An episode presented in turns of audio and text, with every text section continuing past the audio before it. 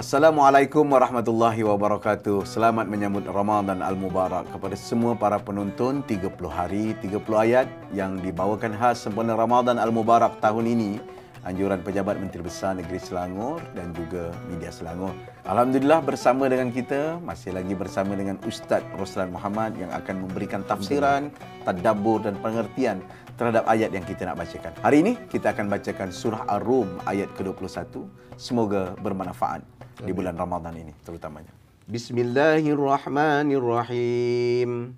ومن آياته أن خلق لكم من أنفسكم أزواجا لتسكنوا إليها لتسكنوا إليها وجعل بينكم مودة ورحمة إن في ذلك لآيات لقوم يتفكرون Dan di antara tanda-tanda yang membuktikan kekuasaannya dan rahmatnya, bahawa ia menciptakan untuk kamu, wahai kaum lelaki, isteri-isteri dari jenis kamu sendiri, supaya kamu bersenang hati dan hidup mesra dengannya, dan dijadikannya di antara kamu suami isteri, perasaan kasih sayang dan belas kasihan.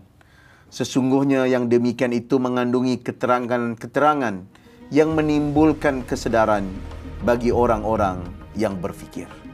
Masya Allah Ustaz, hari ini kita dibawakan dalam surah Ar-Rum mm-hmm. yang saya percaya ia menyentuh tentang kekeluargaan, kekeluargaan. hubungan suami isteri Betul. Dan kehidupan keluarga. Mungkin Ustaz boleh jelaskan. Masya Allah, Datuk Seri dan tuan-tuan, si penonton semua. Ayat ini kalau ikut kepada ulama dikata apa? Maqasid al-munakahat. Cerita tentang isu perkahwinan dan kekeluargaan sekaligus. Mm-hmm. Sebab dalam Islam ini Allah aturkan kita punya kehidupan. Sebab itulah Allah minta kita berkahwin. Jangan tak kahwin. Yang kemampu jangan tak kahwin lah. Ya. Sebab dah tambah lah cerita. Tapi pentinglah perkahwinan itu ada maksudnya. Maksud apa? Mawaddatan wa rahmatan. Saya terjemahkan kahwin untuk kita makin terikat. Makin sayang, makin kasih, makin cinta dan makin harmoni. Sebab tu kalau orang kahwin makin nak marah, makin benci, itu something wrong lah. Ya, tak kena lah tu. Ya, ya. Sebab dalam Islam ini, sebab tu dalam Islam, bercerai itu satu benda yang ya. makruh. Tak digalakkan. Kahwin mana kita nak mawaddatan, makin sayang kasih, rahmah kita makin menghormati. Hmm. Jadi dalam kata ini, kata para ulama, perkahwin itu Allah aturkan, bukan kita aturkan. Sebab ya. itu mesti datang nama Allah. Aku terima nikahnya. Aku terima nikah. Allah yang beri kita keizinan. Ya. Itulah konsepnya. Ya. Supaya hidup kita sentiasa harmoni. Karena masyarakat umat tangga bila harmoni, negara harmoni. InsyaAllah. Insya ya, saya teringat uh, satu pandang-pandangan uh, ulama dan mungkin hadis Rasulullah, saya tak pasti, uh-huh. yang menyebutkan bahawa antara perkara halal yang sangat-sangat di benci hmm. ataupun dijauhi oleh Allah Subhanahu Wa Taala ini adalah talak, talak ataupun perceraian. Itu Dan yang hadis. keduanya hadis Rasulullah SAW. Dan keduanya kalau kita lihat dalam persoalan hukum Ustaz, hmm. ikatan perkahwinan juga itu akan menyebabkan hubungan mahram itu kekal. Ya. Contohnya Cantik. ayah mertua dan mak mertua. Hmm. Itu akan kekal dalam konteks mahram selama-lamanya. selama-lamanya. Jadi itu saya rasa satu hukum yang sangat penting. Saya bila tu saya baca itu saya nak kaitkan bahawa kita ini sebenarnya bila berkahwin kita bina suatu hubungan yang lebih jauh besar. Kita dua seorang, sekarang dua orang. Bukan dua, kita dah membina satu kehidupan yang lebih besar. Kita ada ibu ayah, sekarang ibu ayah mertua. Macam ya. ayah kita sendiri. Saya sebut betul. Kita haram kahwin dengan mak mertua kita. Ya, Sampai bila-bila, selama-lamanya. Hmm. Di Islam, dia bina satu hubungan dalam sifat ummah. Hmm. Batu kata Imam Al-Qurtubi, ya. perkahwinan itu melahirkan satu masyarakat yang besar. Ya. Daripada anak kepada cucu, kepada cicit, kepada ya. ciak. Ya. Lepas ciak apa tak tahu saya. Ciok ke apa tak tahu ya. Jadi makin besar. Ya. Ya. Keturunan kita makin besar. Berkembang. Lepas Nabi kata apa? Ya. Ya. Aku bangga umat aku yang ramai. Ya. ramai. Ya. Nabi bangga. Ya, ya. Dan ini saya percaya kalau kita memahami tentang maqasid syariah.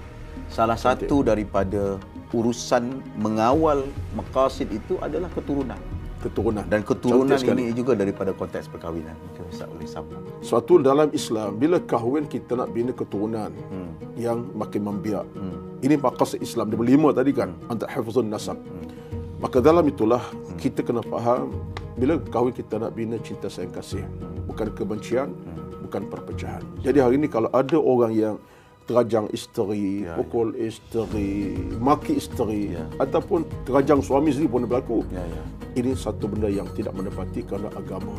Ini satu jenayah yang tidak diizinkan Allah Subhanahu Wa Taala. Jadi hari ini tuan-tuan kita ada kes Datuk Seri. Ya. Dalam sampai mereka terajang isteri, pukul isteri. Jadi bahan pukulan. Ya, ya. Sedangkan itulah isteri yang lahirkan anak kita.